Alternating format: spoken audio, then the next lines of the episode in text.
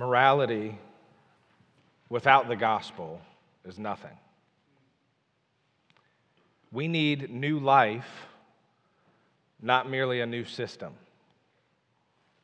The Sermon on the Mount that Jesus preached to his disciples is often referred to as a do sermon. And it is. It tells us what we are to do. It talks about law and morality and expectations. It tells us how to behave. It is, in fact, suggesting we modify our behavior. But behavior modification, absent gospel transformation, leads to nothing less than soul devastation. You know what vital signs are, right? We talk about vital signs. They show you how, how well your body's functioning. You know, things like blood pressure, pulse, body temperature, respiratory rate, right? These are things that people who are alive have. You can tell if someone's alive if their heart's beating and, and they're breathing the Sermon on the Mount in Matthew chapters 5 through 7 gives us signs of life in his people.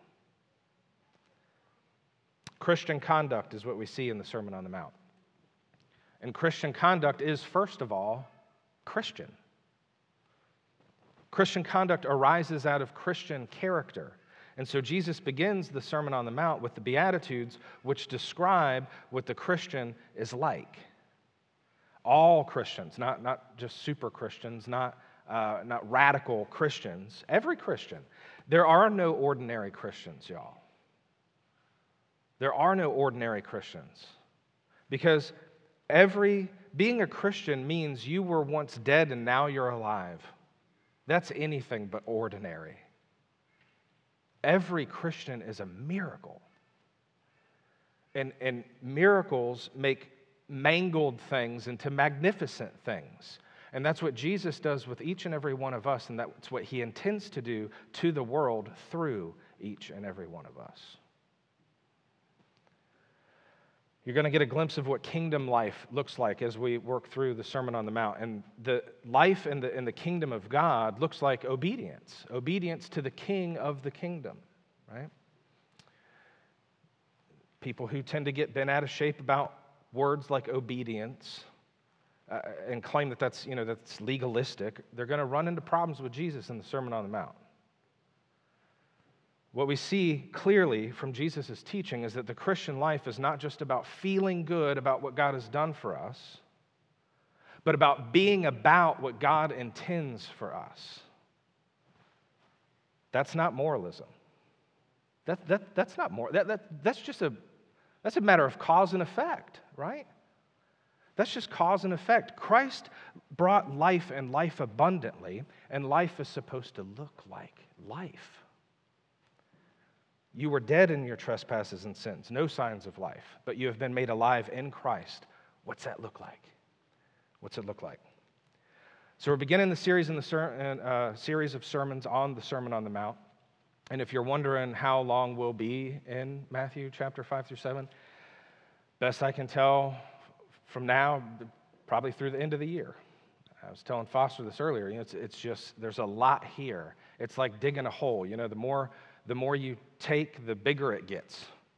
So we'll be here a little while. Let's dive in this morning.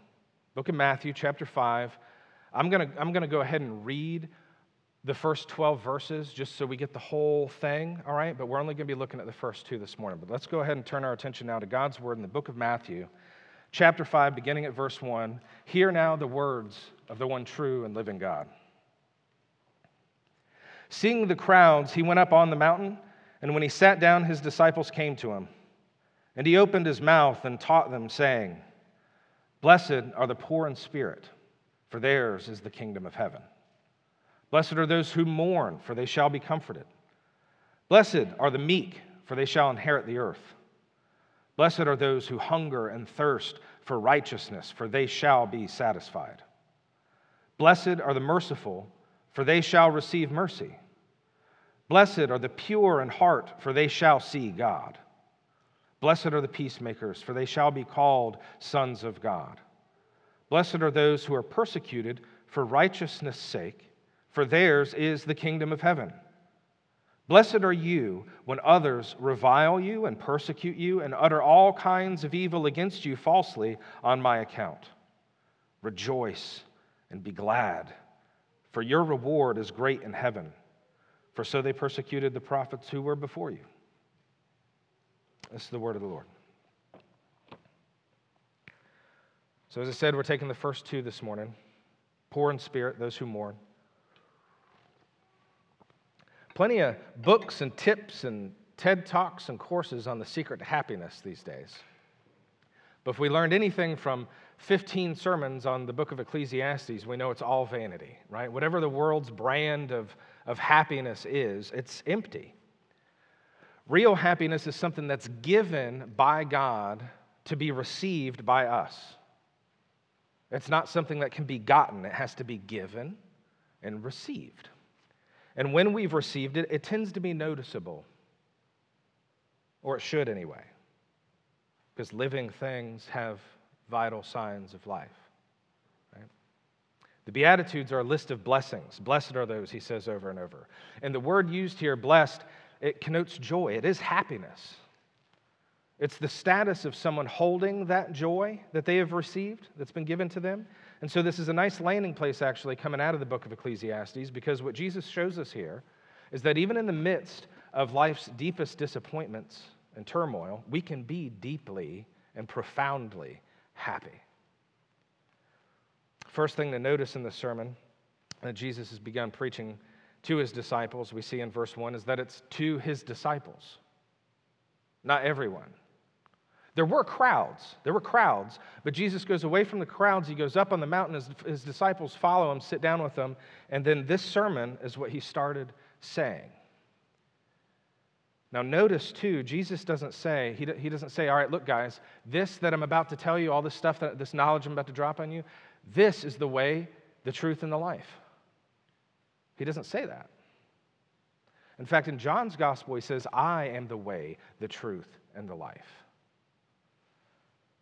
He's not describing what you must do in order to be blessed. He's describing what the blessed are like. Those who are blessed are those who are in Christ. And if we are in Christ, we are to be like Christ. And this is what Christ is like. Christian conduct only arises out of Christian character. So only those who are blessed already can be or do any of these things, but the blessed must be and do these things. Sort of an overarching thing I want you to recognize as we work through this series on the Sermon on the Mount is that the preacher of the Sermon on the Mount is the Sermon on the Mount. Okay? So when we read each of these Beatitudes, we need to think of Jesus.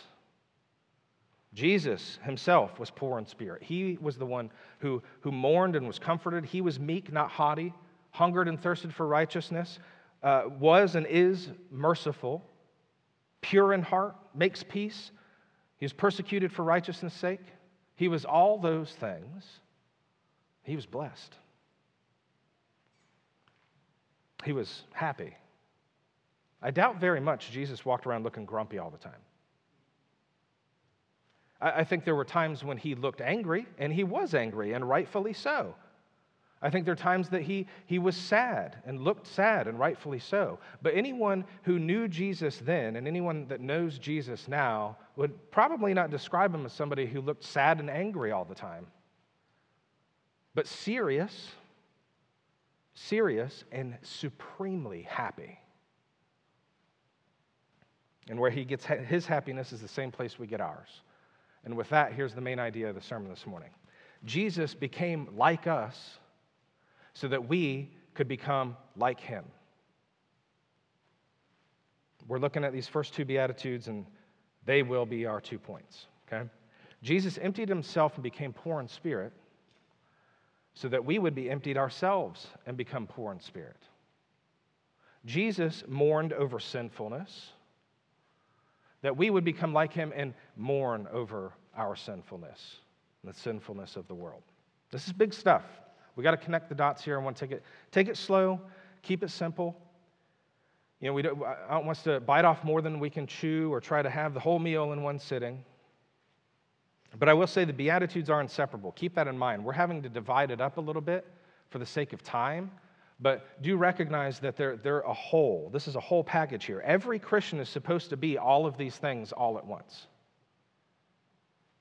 These aren't spiritual gifts, okay, that some Christians have and other people don't, or they have different ones. Every Christian is every one of these things at the same time.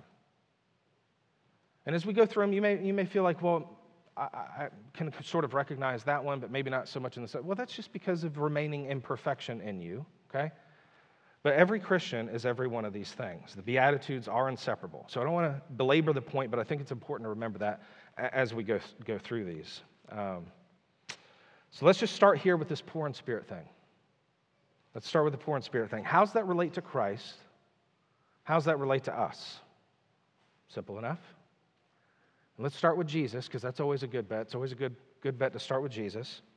What's it mean he was poor in spirit? Paul tells us in Philippians chapter 2 he humbled himself and became obedient to death, even death on a cross. He doubles down on that, right? Not just death, death on a cross. If you were to read that in the first century, you would gasp right there. That was the most awful, painful, humiliating way to die then. I mean, that's how the worst criminals and scum of the earth were suffered punishment under Rome. He was obedient to death, even death on a cross, Paul says. And he was blessed. The very next verse in Philippians tells us so. He says, God has highly exalted him and bestowed on him the name that is above every name, so that at the name of Jesus, every knee should bow, in heaven and on earth and under the earth, and every tongue confess that Jesus Christ is Lord, to the glory of God the Father. A few verses before that, in that same chapter, we read that though he was God, he did not count equality with God a thing to be grasped, but emptied himself by taking the form of a servant, being born in the likeness of men. just side note here so no one runs off in the direction of heresy, okay? Jesus did not lay aside his divinity. That's not what emptied himself means. He was never not God. He is one person with two natures. His being born a man was subtraction by addition, if you can catch that. He emptied himself by adding to himself a human nature. He didn't exchange his divinity and he didn't become any less God. But how unfathomably humble was he to take on a human form when he's the one responsible for having created human form? I mean, can you imagine being a potter and making yourself a lump of clay? How, how deep the love of God for us. He became like us for this reason. He became like us so that we would become like him. So, how does this relate to us? Being poor in spirit. How are we blessed, on, blessed in that? We're, we're, what's happy about that condition? These first two Beatitudes give us a real impression of what we are in the presence of God, which is nothing. Here's the great paradox of our religion that people hate it's our recognition of our nothingness that shows us our value. That's crazy, right? It's our recognition of our nothingness that shows us our, our, worth and our value. All we need to come to God is nothing. It's all we need. All we need is nothing. Problem is, most people don't have it. Most people don't have nothing.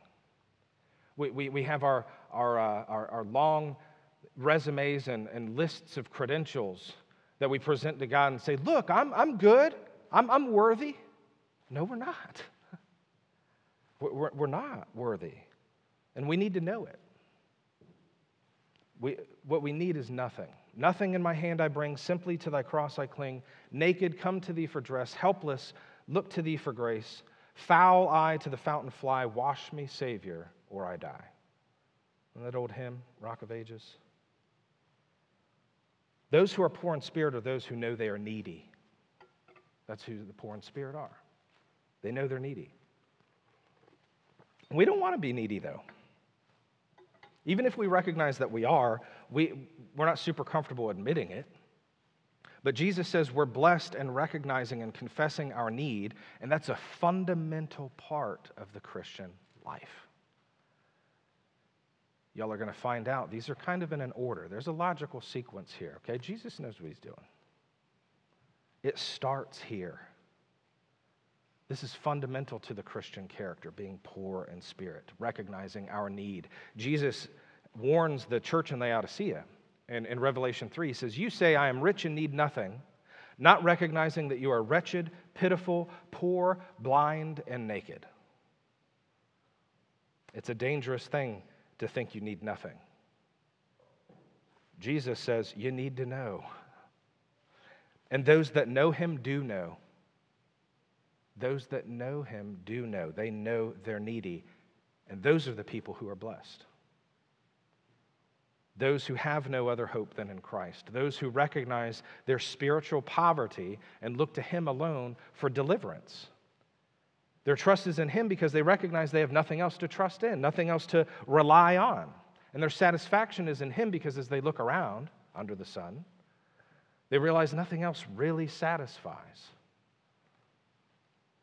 And you know, here's a question if all we can do to be forgiven of our sin is to cry for mercy, then we must, we must know we need it, right? Uh, we have to know we need mercy in order to want mercy, don't we? How can we know we need it if we're unaware or unwilling to acknowledge our debt of sin against God? That's the one who is poor in spirit. Only the Christian can know this condition because it is given to him by the Holy Spirit. The Holy Spirit quickens hearts that are dead in their sins and trespasses. They can't feel their sin because they're dead. Dead people don't feel, alive people do. And when the Holy Spirit makes a soul come to life, the first thing it feels is dread. All of a sudden, it knows its poor condition and its need. Blessed are the poor in spirit, for theirs is the kingdom of God. The ones who are emptied of themselves are the ones who will be filled. Christ emptied himself so we would follow suit. He did not count equality with God a thing to be grasped. We do. We do. We think that's something to be grasped. It's the lie we believed in the garden, right? The serpent said, God doesn't want you to have it because he knows in the day if you eat of it, you'll, you'll become like God yourself. Jesus is God and humbled himself to become a man. And here we are, mere men claiming to be gods, crying, Not yours, but my will be done. That's who we are naturally. Not so for the Christian. The Christian is poor in spirit, recognizing his need because he is blessed and his soul knows it well. Those are the poor in spirit. Blessed are those who mourn, for they shall be comforted. How's that work? Do we try to avoid mourning at all costs? How are we blessed? How are we happy in mourning? Well, I suppose we have to ask what, what we're mourning over. You know, mourn over what? Is this just g- generally people who mourn? Uh, we have to remember, first of all, we're talking about God's people, and we're talking about being like Christ. He became like us so we could become like him. And if that means being poor in spirit, recognizing we have nothing and that we are needy sinners, then mourning here must refer to mourning our sinful condition that we've now become aware of. Did Jesus mourn over sin? Of course. Not his own sin, he didn't have any, but we do. Jesus mourned over your sin. So, so should you. He became like us so we could become like him. Those who mourn over their sinfulness and don't ignore it, that's who's blessed. And they're not blessed because they mourn, they mourn because they are blessed. They are blessed to be God's people, and that's a mark of being one of God's people. You're someone who mourns over your own sin and looks around at the world and is disheartened because of sin in the world. And here's the comfort, here's the confidence you have it won't always be that way. It won't always be that way. You won't always have to grieve over your own sin because one day you'll be in glory where there is no sin. You will no longer grieve the one that you love and that you sinned against. What will that be like? You know, you think about your human relationships for a minute, how much it, it, it pains you to know that you have disappointed someone that you love.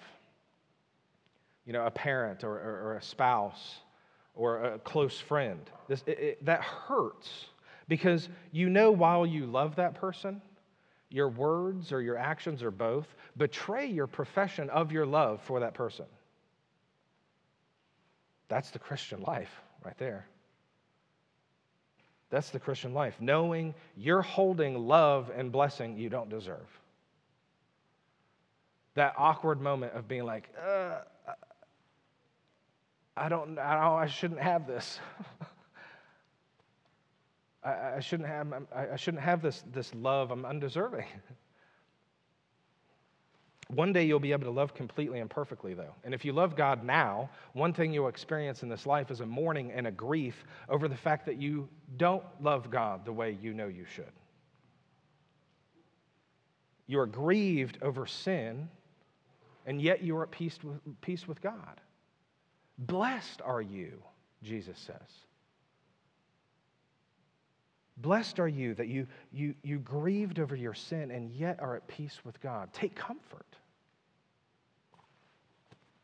So, in these first two Beatitudes, we see we are sinners. We mourn over the fact that we are sinners. We know our condition and we don't make excuses for it. And so, here, right away, we have law and grace working together. You see this? Okay? The law convicts us of our sin, and the grace of God melts our hearts. It's the grace of God that allows us to respond appropriately to our condition. And the appropriate response is to mourn. God's people are blessed people, and God's people mourn over their sin. Now, I, I think we need a word of caution here, okay? Mourning doesn't mourning over your sin doesn't mean you walk around hanging your head depressed all the time. Okay? That, that, that is not the kingdom lifestyle Jesus is proposing here. Just be a sad sack, okay? You, you guys, you know, uh, Eeyore from Winnie the Pooh. Don't be Eeyore, okay? Eeyore is not a good character to emulate. We don't walk around going, "Oh, woes me," right? That's that. You know, that kind of behavior and that kind of thinking really comes out of a, a self-focus that's the flip side of pride. You know, we often think of, of being prideful as being cocky, being arrogant, boasting in oneself, but self pity is prideful too, because it all comes from the same place. It's an overemphasis on the self. We mourn over our sin, but we don't dwell on our sin. We dwell on the object of our affection, and the object of our affection is Christ Jesus. Because he has chosen to make us the object of his affection. That's what leads to genuine happiness. What else? How else can you respond? That's why those who mourn are blessed. Now, here's what to remember about being poor in spirit, and being those who mourn, and all of the Beatitudes, right? These are not natural tendencies. You know, if someone comes to mind that you think, oh, yeah, you know, I, have seen that before, you know, they're, they're poor in spirit, mourn, you're, you're probably missing it, okay? Because you're describing something that Jesus is not describing here. Uh, these are not natural dispositions. These are not personality traits. These are characteristics of a blood bought, redeemed sinner who is now living before the face of God and walking in a manner worthy of the calling with which he was called. That's what this is. It's supernatural, y'all. Nobody by nature, nobody is born like this. Everybody who is born again is like this. Everyone regenerated by the Holy Spirit and only those. It's a condition of feeling and awareness that we have nothing good to offer, and, and we mourn the bad that we do have. It's the posture we have in the face of God. And if this is not your posture before God, you've never faced Him. You can't look at Him without becoming poor in spirit. So, if anyone thinks being poor in spirit is a desirable thing and something that they ought to do, and you're thinking, you're asking yourself the question this morning, well, how do I do that? How to become poor in spirit? Look at God. Look at his, his, his holiness, his law, his justice. And then realize the only way he can have anything to do with you is his grace. That'll make you poor in spirit. And it'll cause you to mourn over your sin, to see it for what it is. You'll learn to love what God loves and to hate what God hates. That's what Christians do because that's who Christians are. He became like us so that we could become like him. Look forward to picking up where we, we're leaving off this morning next week. Let me close us in prayer. Lord our God, your words to us, your word, you describe it as a double edged sword, and it is. It cuts both ways. God, we see that we are unworthy, and we, we see that you have, you have, for some reason, just because of your grace, because of the freedom of your choice, and your sovereignty have chosen to set your love on us. And God, we don't know how to deal with it. Help us to know it, help us to understand it. Help us, Lord, to, to see the freedom and blessing that we have through the sacrifice of your Son. Lord Jesus, help us to look up to you, not just learn about you. Let us learn about you, but let us look up to you sincerely create in us an, a, a desire that we want to become more and more like you. Holy Spirit, would you do that as you promise in your word, that you would be making us more and more into the image of Christ? For our good, for the good of others, for the glory of your kingdom. Do it, Lord, in Jesus' name. Amen.